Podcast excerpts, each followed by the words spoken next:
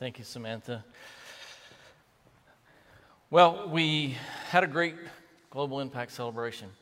Uh, when, you, when you consider all of the quantitative results, uh, they, they were great.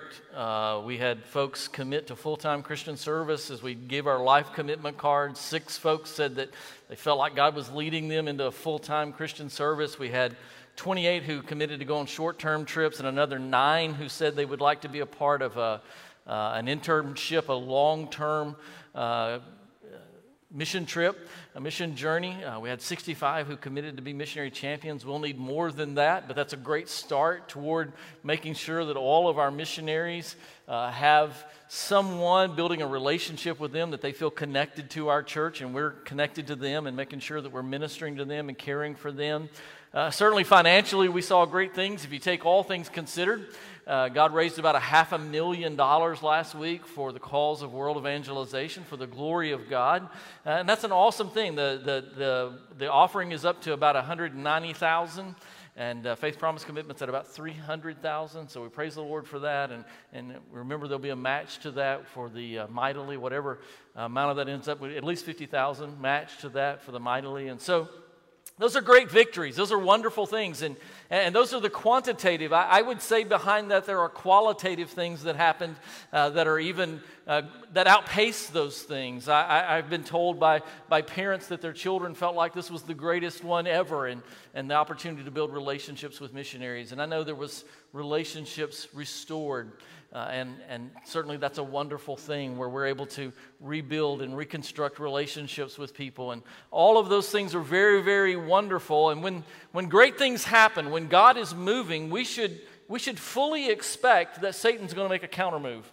If you looked at history, if you studied history, what you would find is all of history from all of time is God making a move and then Satan making a counter move against that. Uh, that is the story of history. And I'm not trying to be super spiritual or, or abdicate anybody of any responsibility uh, in, in, anything. I, I, just want us to know that we are in a war. We're in a fight. Uh, it's not a world war, it's a war for the world. Uh, and, and we are going to experience attacks, and those attacks are going to come from the three enemies that the Word of God identifies the world, the flesh, and the devil. And, and oftentimes, I'll be honest with you, the, the issue in my life uh, most often is not the devil, it's the world and the flesh uh, that I struggle with. And, and so we, we should always expect when, when God makes an advance, then there's going to be a counterattack. Uh, that's a principle of warfare. When, when new ground is taken, well, the enemy's going to seek to take it back. You know, I think about Joseph and Sherry. Uh, they, they are in Zambia, Africa. They just uh, arrived there a few months ago, and in the few short months that they've been there, their, their vehicle was robbed and all of their supplies were taken. Sherry was in a terrible accident, uh, life only preserved by, by the amazing grace of God. Uh, and then most recently, their home was broken into. Not their home, they were staying at the home of another missionary, and that home was broken into. And while they were sleeping, someone came in and, and robbed them. Uh, praise the Lord that their lives were preserved. And, uh, but, but when, when you step out, and that, that's the story I've heard from so many missionaries, when they step out and when they arrive on the field, uh, that initial time so often is full of attacks where the enemy is, is seeking to, to stop us from doing what God's called us to do. It's a war for the world, and, and we need to understand that. And so we're going to talk about that today. Uh, a couple of weeks ago, when we, we, we, talked about Brandon, we talked about this mighty man, one of David's mighty men, Shammah, uh, who fought for a lentil field. Remember? He was in a bean field, uh, but he fought for that bean field, and he fought for that bean field because God put him there. Uh, and he saw the inherent value in the call of God on his life and doing what God had called him to do. And what the Bible tells us is the Lord wrought a great victory. Uh, when he fought, the Lord wrought a great victory. We, we talked about uh, over our, our global impact celebration the children of Israel, and they had been exiled for 70 years, and uh, they're, they're in Babylon. But when they returned back, uh, they, they came back to rebuild Jerusalem and the temple. And, and when they set out to do that, they, they started strong. And, and God had given to them a great victory this decree by Cyrus that, that they could come back, this Gentile king, allowing them to, to rebuild Jerusalem and to return to worship in Jerusalem. He provided the resources for which they, they needed to do that. And those are incredible victories, but as soon as the victory came, immediately on the heels of that, there was an attack. And what happened to them, what happened to the children of Israel, as we learned, was they, they got discouraged and they got defeated and, and they ceased the work. They, they stopped building the house of the Lord. They, they got distracted from what God had called them to do because of the enemies and they went away from it. And for 14 years, they failed to build the house of the Lord. I, the quotes that got me uh, when Jay was preaching on Wednesday night was, was when he said, when you, when you find yourself agreeing with the enemy, he has no need to attack. Uh, when we find ourselves agreeing with the enemy, he has no need to attack. I, I would say, apparently, uh, he doesn't see us agreeing with the enemy uh, because he has seen the need for an attack on us. Uh, and, and we want to, through the midst of the attack, remain strong because we're, we're not in a world war. We're in a war for the world. And that world not being the, the physical planet, that world being a planet of men, women, and boys and girls who have never come to a knowledge uh, of the saving grace of the Lord Jesus Christ. Literally millions of people around the world. So if you want to take your Bibles, I want us just to, to look at a simple text this morning uh, coming off a Global Impact celebration and, and, talk about this war that we're in and, and just some things that we need to understand about it. It's in 1 Timothy chapter 1. Paul is writing to Timothy, his son in the faith. 1 Timothy chapter 1, verses 18 to 20. Paul reminds him that, that he is in a battle. 1 uh, Timothy chapter 1 verse 18 this charge I commit unto thee son Timothy according to the prophecies which went before on thee that thou mayest uh, that thou by them mightest war a good warfare holding faith and a good conscience which some having put away concerning faith have made shipwreck of whom is Hymenaeus and Alexander whom I have delivered unto Satan that they may learn not to blaspheme. Uh, Paul writes to Timothy and he wants Timothy to realize that we're in a war he wants Timothy to see that, that he's in a real fight, that this is a real war. This is not an allegory. Uh, this is not something that's, that's fictional. It's not just a type or a picture. It's a real battle. Uh, it's a real warfare. It's something that, that we should all recognize. It's not a physical fight, it's more real than that. It's more real than a physical fight. Most of us, if we were in a physical war, we would be very concerned. Uh, we, we would be very careful how we carried ourselves. We would be very cautious. Uh, we would recognize that there's danger and there's an enemy, and, and, and, and that enemy seeks to destroy us. Uh, we should recognize that this is more real than that. Uh, that this enemy that we, we fight against is greater than that, and the enemy that we have isn't physical, it's spiritual. Ephesians, Paul writes to the church there, and he says, We wrestle not with flesh and blood. Uh, the battle isn't against flesh and blood. A lot of times we want to we want to act as if it is. We want to make people who don't agree with us our enemies. Uh, we want to pretend as if the world out there is, is against us and that's who our enemy is. But, but Paul reminds us that's not the enemy. That we're not in a physical fight. We don't battle with flesh and blood, but with principalities and against powers and against the rulers of the darkness of this world, against spiritual wickedness in high places. We're in a spiritual fight and a spiritual warfare, and it's a spiritual warfare that is against what's described as principalities and powers and rulers of darkness and spiritual wickedness in high places. It's a very regimented, uh, a very organized attack by spiritual forces.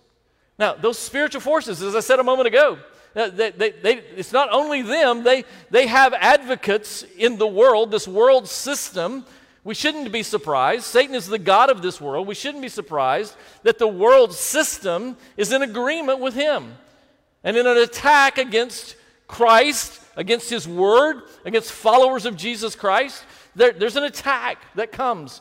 My flesh, my flesh is the advocate of these spiritual forces that seek to destroy what God wants to do. In fact, the Bible tells me that, that the lust of my flesh, my flesh lusts against my, my spirit and wants to, it seeks to destroy the working of God in my life. It, it's, a, it's a spiritual battle, and, and that which is spiritual is more real than that which is physical. And I, I know we have a hard time grasping that, but that's the reality. Paul told the church at Corinth that we shouldn't look at things that are temporal, we shouldn't look at things that are physical. They're, they're only temporal, but the things that are spiritual, they're eternal. They're of greater consequence. Uh, and, it, and, it's a, a, greater battle. And, and this battle that we're in, uh, again, the, the world and the flesh and the devil, the, the goal is to distract us from the real purpose of life. The goal is to keep us from living for the real purpose of life. Uh, when just a little later, in fact, you could, you could just turn over a couple of pages to 1 Timothy chapter 6. Uh, James, I think, referenced this during uh, the, the global impact celebration. 1 Timothy chapter 6, verse 9, he says, But they that will be rich fall into temptation and a snare, and into many foolish and hurtful lusts, which drown men in destruction and perdition. For the love of money is the root of all evil, which, while some coveted after, they erred from the faith, piercing themselves through with many sorrows.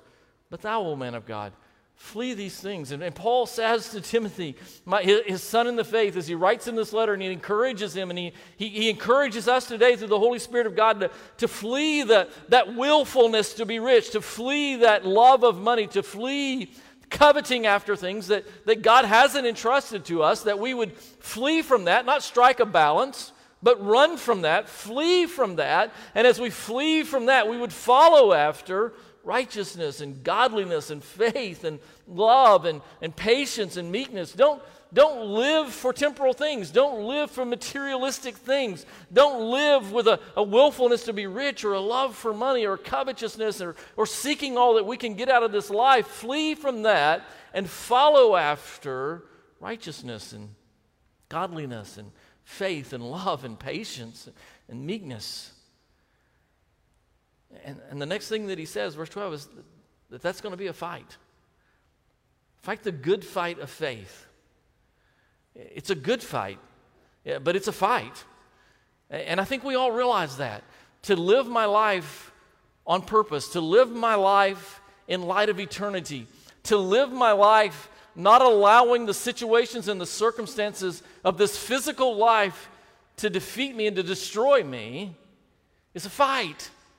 It's a daily battle. It's a daily warfare. It's a, a spiritual warfare. It's, it's psychops. It, it's, it's a psychological battle. There's, the, the warfare is for the mind. That's why the, Solomon said in Proverbs, Keep thy heart with all diligence, for out of it are the issues of life. And he said, As a man thinketh in his heart, so is he. And it's so difficult to move forward and to, to continuously live and to fight that fight. Paul says that the fight in verse 12 is so that we would lay hold on eternal life. He's not teaching a, a works based salvation. He's not suggesting that somehow I can fight this fight well enough that I would merit eternal salvation. Salvation is, is only given as a free gift through the shed blood of Jesus Christ. Salvation is by grace through faith. It's a gift of God. It's not of works, lest any man should boast.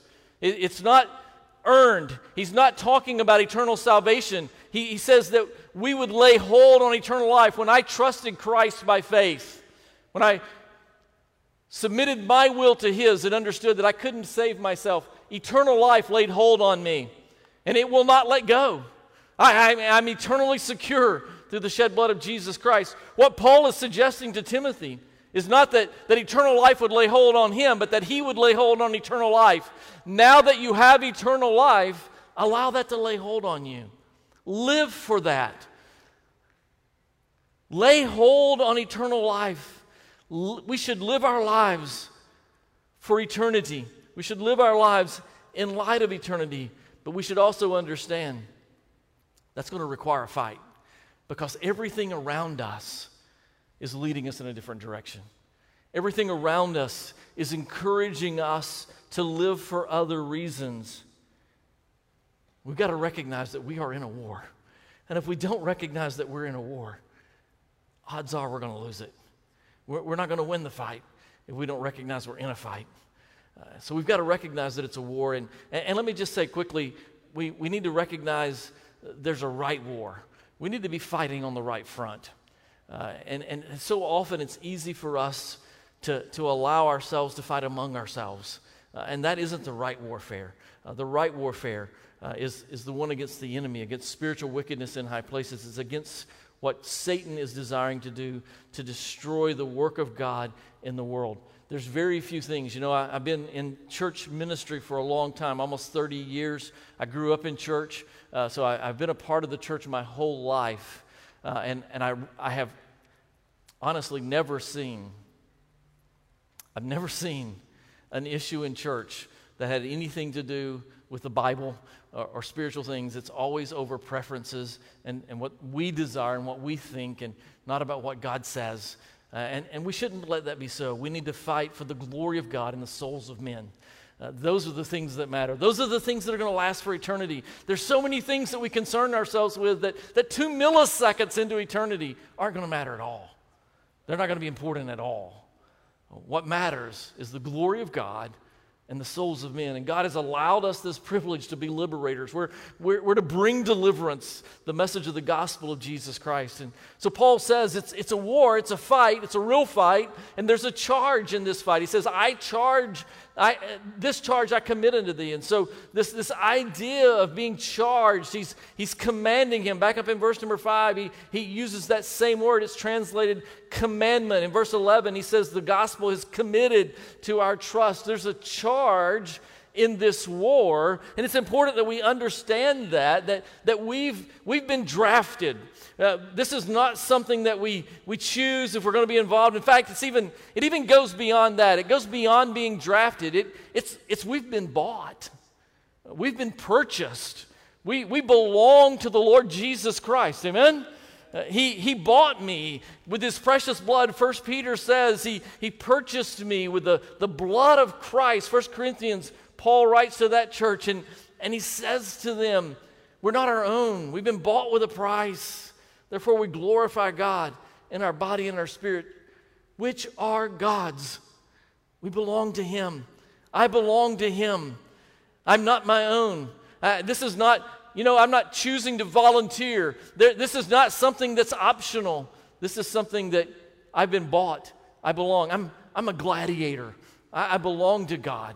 And this fight that I'm, I've been called to is, is one that I've been commanded, I've, I've been led into, I've been charged to be a part of, I've been given this stewardship. There's no volunteers in God's army. You know, I think sometimes that's what's wrong. I think sometimes that's what happens to us in the church. We, we somehow have convinced ourselves that we're volunteers and, and that everything that we do is optional. You know, and I, and I choose if I'm, if I'm going to get involved in what God has for me or if, if I'm not. Uh, and that's not the case. We're, we're, we're, we've, we've been bought, we've been drafted into God's army.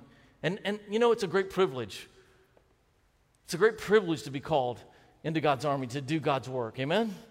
Uh, uh, Paul wrote to the church at Thessalonica and he said, God has allowed us, we've been allowed of God to be put in trust with the message of the gospel of Jesus Christ. It's a great privilege to represent Him. And so we're, we're either committed soldiers or, or we're, we're, we're AWOL. We're, we're absent without leave. God has called us into it. And we want to, to be involved in the work of the Lord. And we don't want to allow things to cause us to become discouraged, to cause us to cease to be what God has called us to be. We're in a, we're in a fight, and there's a charge in that fight. The children of Israel, as we learned looking at Ezra and looking at uh, Haggai's prophecy, they, they started well. Uh, they, they got a good go, they got a good start, but, but when the attacks came, uh, they, they backed off, they ceased. Uh, they ceased to build God's house, and they began to build their own houses, and we don't want to allow that to happen to us. We're at war, and, and we need every soldier. We need everybody involved.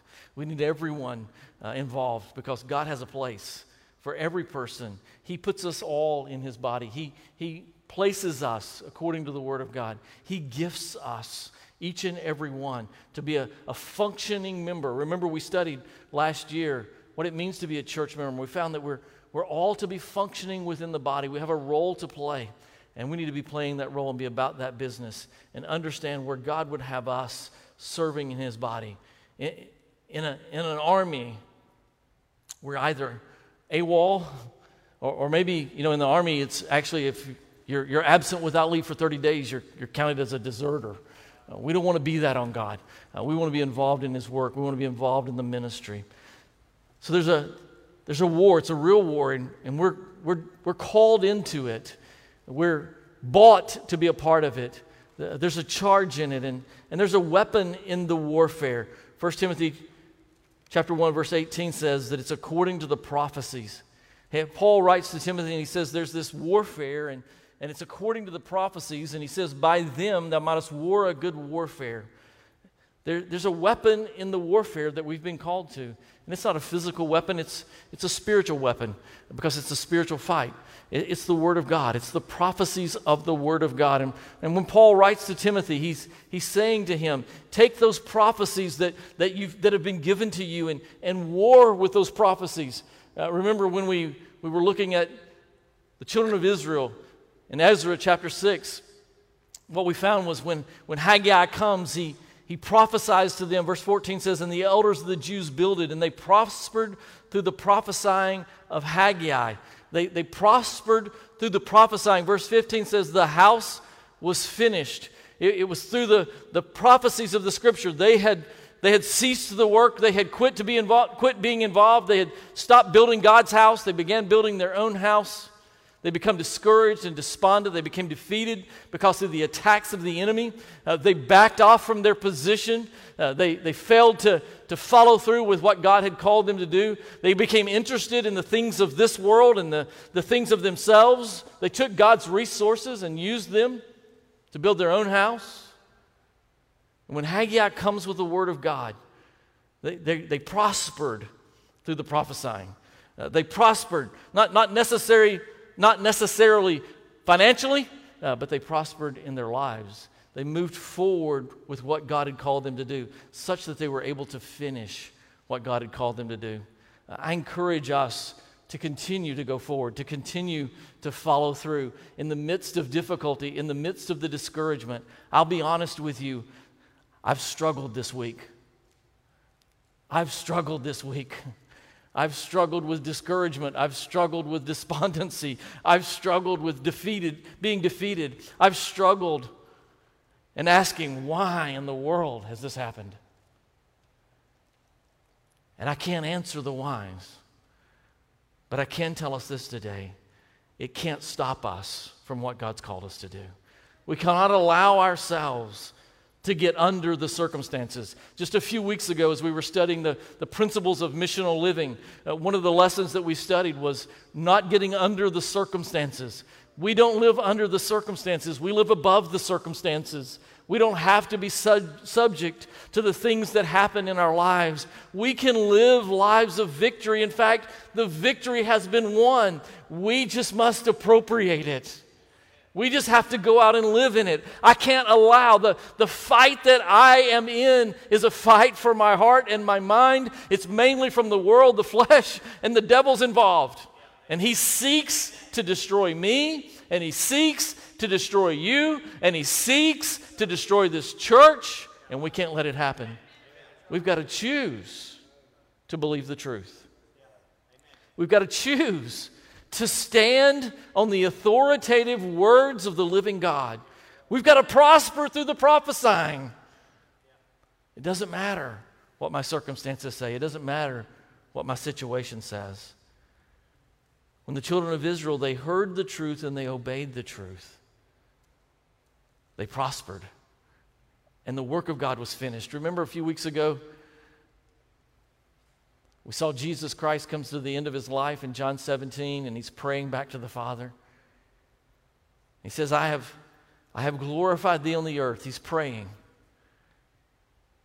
And the very next phrase is, I have finished the work that thou gavest me to do. He finished the work. That's how we glorify God. We keep moving forward. We keep going forward in the midst of difficulty, in the midst of, of trial and trouble and struggle. We go forward because the battle is a, is a spiritual battle. Paul wrote to the church at Corinth and he said, Though we walk in the flesh, we war not after the flesh, for the weapons of our warfare are not carnal, but they're mighty through God to the pulling down of strongholds, casting down imaginations, and every high thing that exalteth itself against the knowledge of God, bringing into captivity every thought to the obedience of Christ. I'm going to tell you that's the fight that I've been in this week is not allowing those, those imaginations and those high things that exalt themselves against the knowledge of God. I, I fought to bring into captivity every thought to the obedience of Christ, to still believe that my God is sovereign, that He is in control, that He can be trusted, regardless of what's happening. Again, I'm not trying to advocate anybody of any responsibility. I'm just saying we can't allow ourselves to get defeated. We are in a fight. We are in a warfare. And it's so important in the midst of the warfare that we allow this book to be our authority. It's so important that we come back to the truths of the Word of God and that we stand on those, not on our experience, not on our situation, not on our circumstances, but we stand on the authority of the written words of God. What the Bible teaches us in this text is in a warfare, and it's true, there's always winners and there's always losers. And Paul writes to his son Timothy, and he, he calls out under the inspiration of the Holy Spirit of God. He says, holding faith and, and good conscience, which some, having put away concerning faith, have made shipwreck. There's, there's winners and there's losers. There's winners in the warfare, there's those that hold faith. We've got to hold on to faith. Faith is not pie in the sky. It's not just some nebulous thing that's out there somewhere that everything's going to turn out all right. That's not what faith is. Faith comes by hearing, and hearing by the Word of God. Faith is the truth of this book that I have put my hope in that, that I, I find my peace in, that I find my joy in, that my God is going to take care of me. He's going to take care of you. And my eternal destiny is secure in the person of Jesus Christ. We've got to stand in faith. Titus, Paul writes to him and he says, holding fast the faithful word as he hath been taught, that he may be able by sound doctrine both to exhort and to convince the gainsayers. Paul admonishes Titus to hold fast, to, to have a grip, one of those one of those mighty men that we didn't look at the other day, but when we were talking about Shammah, there were three mighty men that were in those top three, and, and one of the three was, was a man whose, whose hand, he, he so had used his sword, the Bible said his hand clave to it. He, he wouldn't let go of it. And in times like these, that's, that's who we have to be. That's, that's the way that we, we find victory. That's the way that we, we don't fail. That's the way that we don't get defeated and dismayed and despondent. We, we allow the Word of God to be the closest thing to us. We, we hold fast to it. He says to, to Titus that he would hold fast the Word, that he would be able by sound doctrine, the specific teachings of the Word of God. It's the reason that we put so much emphasis on this book. It is our hope we live in the last days. We're in the last moments of the last days. And I would submit to you that the, the attacks are going to become only more intense as we go forward. As we move toward the end of time and the coming of the Lord Jesus Christ, the attacks are going to intensify. And it's, it's more important now than ever that we hold our faith. Paul told Timothy in the second letter to hold fast the form of sound words. He goes on in chapter, chapter 2 and he, he admonishes Timothy to take those things in, in verse 2, those things that he's heard, those those sound words that he's heard from Timothy, the things that he's heard of him among many witnesses, and to commit them to others also. We, we not only need to have faith for ourselves and, and hold strong to it for ourselves, but we've got to be people who are propagating faith. We're sharing faith. We're, we're communicating our faith to others. We're encouraging others around us. We're, we're taking those who, who may not have the same faith that we have, and we're encouraging them and building them up. When Paul came to the end of his life and he's writing back to this same young man, Timothy, he tells him that he's fought a good fight. He says he finished his course. You know, that's, that's what he's encouraging Timothy to do to fight that fight. It's a warfare, it's a battle. The Christian life is not the easiest life, it's the only life. It's not a playground, it's a battlefield. There's a war that has eternal consequences. People are going to literally spend eternity in one of two places. And God is either going to be glorified or He isn't in the life of every person. We're in a fight for that. And, and, God has a course. He has a course for me, and He has a course for you, and He has a course for, for all of us as followers of Christ. There's a course that, that He desires for us to finish. Just like we saw the children of Israel. They came back, they prospered through the prophesying, and they finished the house. They finished what God gave them to do. It's easy to start strong, but it's hard to keep going in the midst of the fight. What I'm encouraging us today to do is to keep going in the midst of the fight. Paul said, I kept the faith. A good fight my course, the faith. It's the same faith, it's the Word of God. God's asking us to keep it. That's the reason that, that we so encourage you to be discipled. It's the reason that we so encourage you to read the Word of God in a systematic way. If you're not reading with us in 52 weeks of pursuit, this week would be a great week to, to get back in. If, you if you've been in and you've, you've fallen away, or, or if you've not been a part, to get in this week because we'll be starting in the New Testament this week. Uh, and, and just between now and the end of the year, we'll complete the New Testament. And I, I encourage you to do that. It's necessary that we daily stay in the Word of God so that we can have the faith. We can hold faith, but not only faith, he goes on to say, and a good conscience. We need to have a good conscience. That, that faith in the Word of God needs to dictate how we live. Paul, over and over again, ha- has admonished Timothy about having a good conscience, uh, about not having a conscience that, that has been seared. It's important that we, here, here's, here's what I would say about our conscience you should never trust your conscience, but you should also never violate it. You should never trust your conscience. This is the authority. My conscience isn't the authority. This book is my authority. I should live according to the words of God, but I should also never violate my conscience because my conscience is that internal alarm system that God uses to convict me and to correct me when I sin. But we need to live with a, a good conscience. Paul said in Acts that he, he was of none offense, he was void of offense toward God and toward man. And, and certainly that's our goal. You know, if, if this week, certainly it burdens me and, and it breaks my heart for people who are, who are struggling with illness and, and some who are struggling mightily with illness. Uh, it's no joke, it's no game, it's not a small deal, it's huge. And that, that gravely concerns me. But it also concerns me that we've given calls for the enemies of Christ to blaspheme. And that, that grieves me.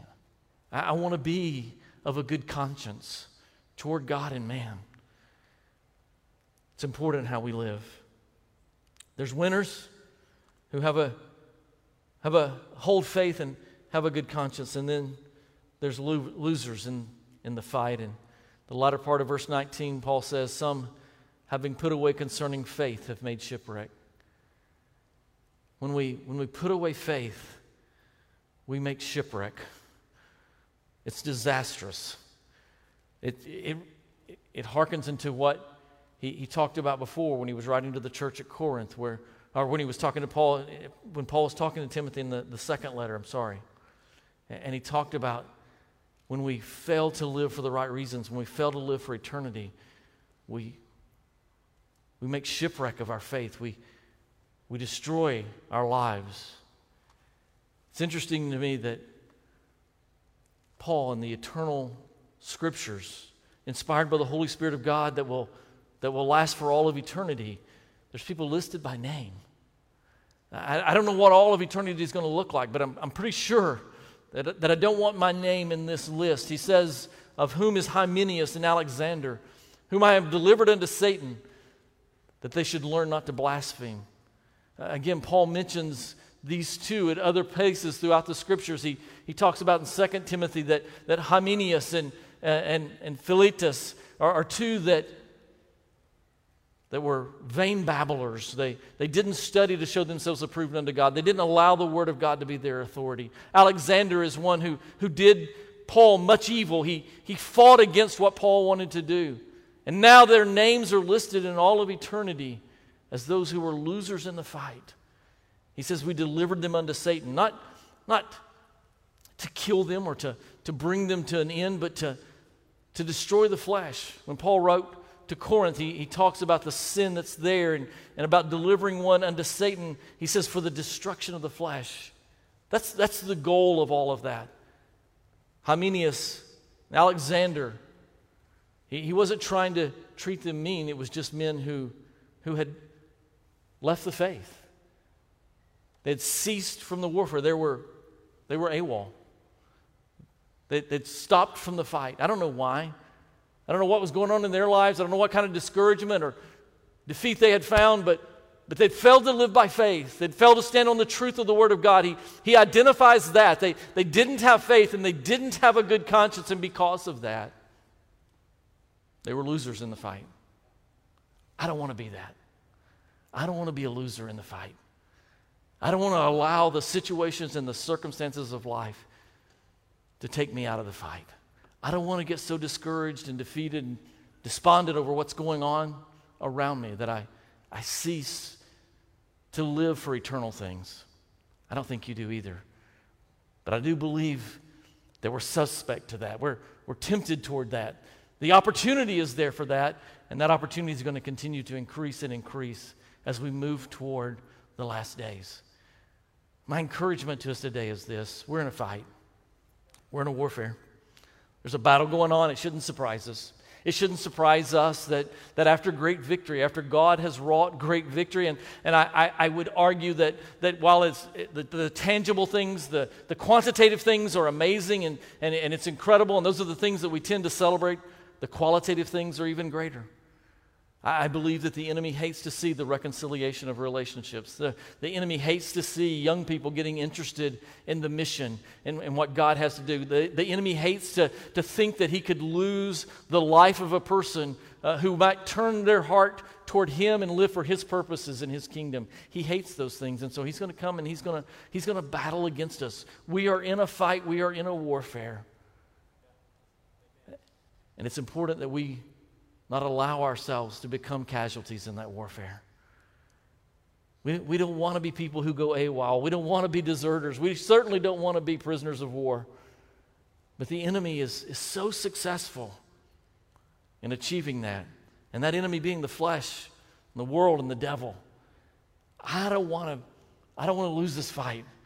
I, I don't want to have started, having started well, to not finish well. I want to live out the rest of my days for the Lord Jesus Christ. You know, the good news is this God welcomes us back. He's gracious, He understands, He remembers our frame that we are but dust. He's a faithful high priest who's touched with the feelings of our infirmities. He was tempted in all points like as we are, yet without sin, but He knows what it's like to live in these bodies of flesh. You know, if, if Christ hadn't come, if he hadn't come and, and lived 33 years in this world, if he hadn't come as a man and, and lived in a body of flesh, we might be able to, to shake our finger at him and say, you don't, you don't know what it's like. You don't know what it's like to live in this world. You don't know what it's like to, to face the temptations that we face. You don't know what it's like to, to suffer pain and, and anguish. But he did come. And he did live in a body of flesh. And he did face all that we face. He understands. He remembers our frame that we are but dust. And he cares for us. And he's there for us. And his goal for us is that we would stay true to the fight, that we would live our lives in light of eternity, that we would lay hold on eternal life, that we wouldn't allow the, the things of this world to defeat us, nor to discourage us, nor to turn us uh, aside, to cause us to, to go about living for the things of this world, that we would live for Him and for His kingdom. You know, we started on Wednesday night in our Global Impact celebration, and, and we talked about just the, the reality that missions conferences are nothing but a business meeting of the church where we vote to determine the fate of the heathen. And what we said we would do is that we would vote yes. And you know, I believe we did that. I believe we did that. Amen? I believe we did that. Uh, and it would be wonderful if coming out of that, everything was rosy. It would be wonderful if we were here today with a full house of people and, and there were no issues and no complications and no problems. That's just not the case. The issue today is we're in a fight. We're in a fight collectively and we're in a fight individually. And we have a decision to make. And the question is simply this Will I still say yes? You know, a couple of weeks ago on a Wednesday night, a week and a half ago on a Wednesday night, it was easy. It was easy for me to say yes. But it's easy for me today to think, man, God, we, we said yes, and yet now we're dealing with difficulty. Think God wants to know if we will still say yes. Amen. Even in the midst of difficulty, even in the midst of a fight, even when things are discouraging, even when things are difficult, will we still be willing to say yes to His will and to His way and to what He's called us to? I believe we will. I just wanted to remind us today it's going to be a fight. We are in a war. The war is for the glory of God and the souls of men. And we need to choose to continue to go forward for His honor and for His glory. Father, we love you today. And we thank you. We thank you for your word. We thank you that it's true. We're grateful today that you have given us a copy in our language that we can understand. We thank you that you speak to us out of it. We're grateful today that we know that you are our Father, that you love us and you care for us, that your provision and your protection is sufficient for us. Father, today, in the midst of crisis, in the midst of difficulty, in the midst of struggle, in the midst of, of heartbreak, we bow and, and in faith confess that you are still a good Father. We love you and we're grateful for you. And Father, we're grateful for the opportunity to be a part of your kingdom. And Father, today, we afresh and anew commit ourselves to you and to what you desire to do in and through us individually and in, through, in and through us corporately. Help us, Father to fight a good fight, that we might finish our course and keep the faith until the day that you call us to be with you. Would you stand with me, please? We're going to sing a song together. Rather than walking forward in response to this, many of you are watching online. I wonder if we would just sing this song together and corporately confess that we'll just say yes. We'll just do what you call us to do. We're going to be obedient to you. Join the praise team as they lead us in this song. Let's sing these words together now. I'll say yes, Lord, yes.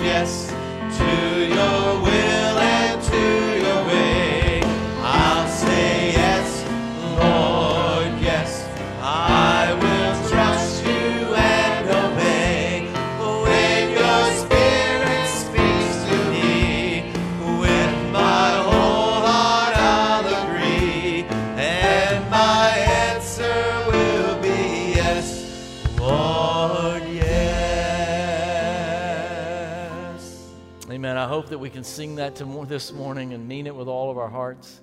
Uh, God has a will, He has a plan, He has a purpose. Uh, and our responsibility, our opportunity, our privilege is to say yes to Him and what all He wants to do in and through us. I appreciate so much you joining us, those of you who are in house today, those who've joined online. Uh, thank you for joining us today and worshiping with us. Uh, just uh, by way of reminder, uh, we will not be meeting tonight, so there'll be nothing on campus tonight. No Awana, no uh, cost of discipleship. We'll just push that a couple of weeks. Uh, no uh, discipleship two classes, no MTT classes, nothing on campus tonight. Uh, no small group meetings on campus next week, but we will meet virtually, and I encourage you to get connected with a group virtually. Uh, in a Zoom meeting or some on Facebook. There is the Facebook Live going out uh, for small groups uh, to, to a broad group. If you can't get into a Zoom group, uh, there's a Facebook Live group that you can get into. So I, encourage you to avail yourself to that opportunity. Uh, and then next Sunday night, nothing again on campus. We're giving it these 14 days uh, to just let everyone heal and giving a space for that. Uh, and then on the 18th, we will plan to come back with uh, small groups on campus and with our Sunday night schedules. So uh, just be reminded of that. Let me encourage you to certainly be praying for those that are sick, uh, reaching out and encouraging one another, uh, reaching out and serving one another. If you see opportunities, if you see things that we can do uh, as a staff, the church office certainly is open. And if we can help in some way, don't, don't hesitate to call on us to be a part of that and to, to help uh, one another and minister to one another in, uh, in these difficult times, okay?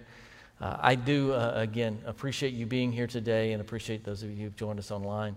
When we, when we come back on campus, I, I, don't, I don't know how to say it anymore. Uh, straightforward, we, we, we have to maintain social distance. And, and when we can't maintain social distance, we have to wear a mask. Uh, this is going to be imperative to our being able to move forward. So please, please, please, please, please help us cooperate with us, okay? All right. I'm going to close this in a word of prayer. We're going to be dismissed. If you have concerns about being able to exit without folks being around you, uh, I will give you liberty to, to uh, leave while I pray. Father, we love you. We are grateful today that we have victory in the name of your Son, Jesus Christ. Thank you, Father, uh, for who you are. Thank you for how you have watched over us and cared for us and protected us. Father, we are grateful for your goodness in our lives. And Father, even in the midst of, of difficulty and uh, struggle, we know that you are still a good Father.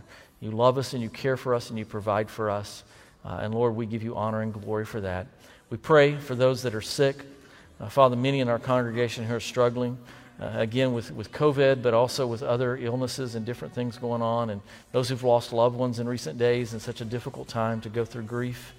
Father, I pray for your, your strength for them, that you would be the God of all comfort for them as well. Lord, uh, we need you. Uh, we confess that. We need you to keep our hearts and minds. Uh, we need you to bring every thought into captivity to, to the obedience of your Son, Jesus Christ, and the authority of your word. Help us, I pray, uh, in the name of your Son. Amen. God bless you. Have a great Sunday.